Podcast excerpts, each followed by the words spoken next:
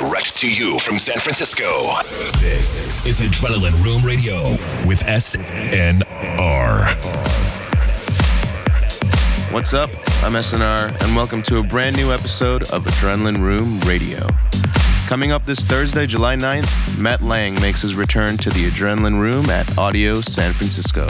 Our party with him last year was one for the books, and it's looking like this week's party is going to be even better. For more information and tickets, head over to adrenalinroom.com slash Matt Lange. We've also announced shows with EDX and Nora En Pure at Ruby Skye, so head over to adrenalinroom.com or our Facebook page for more info on those.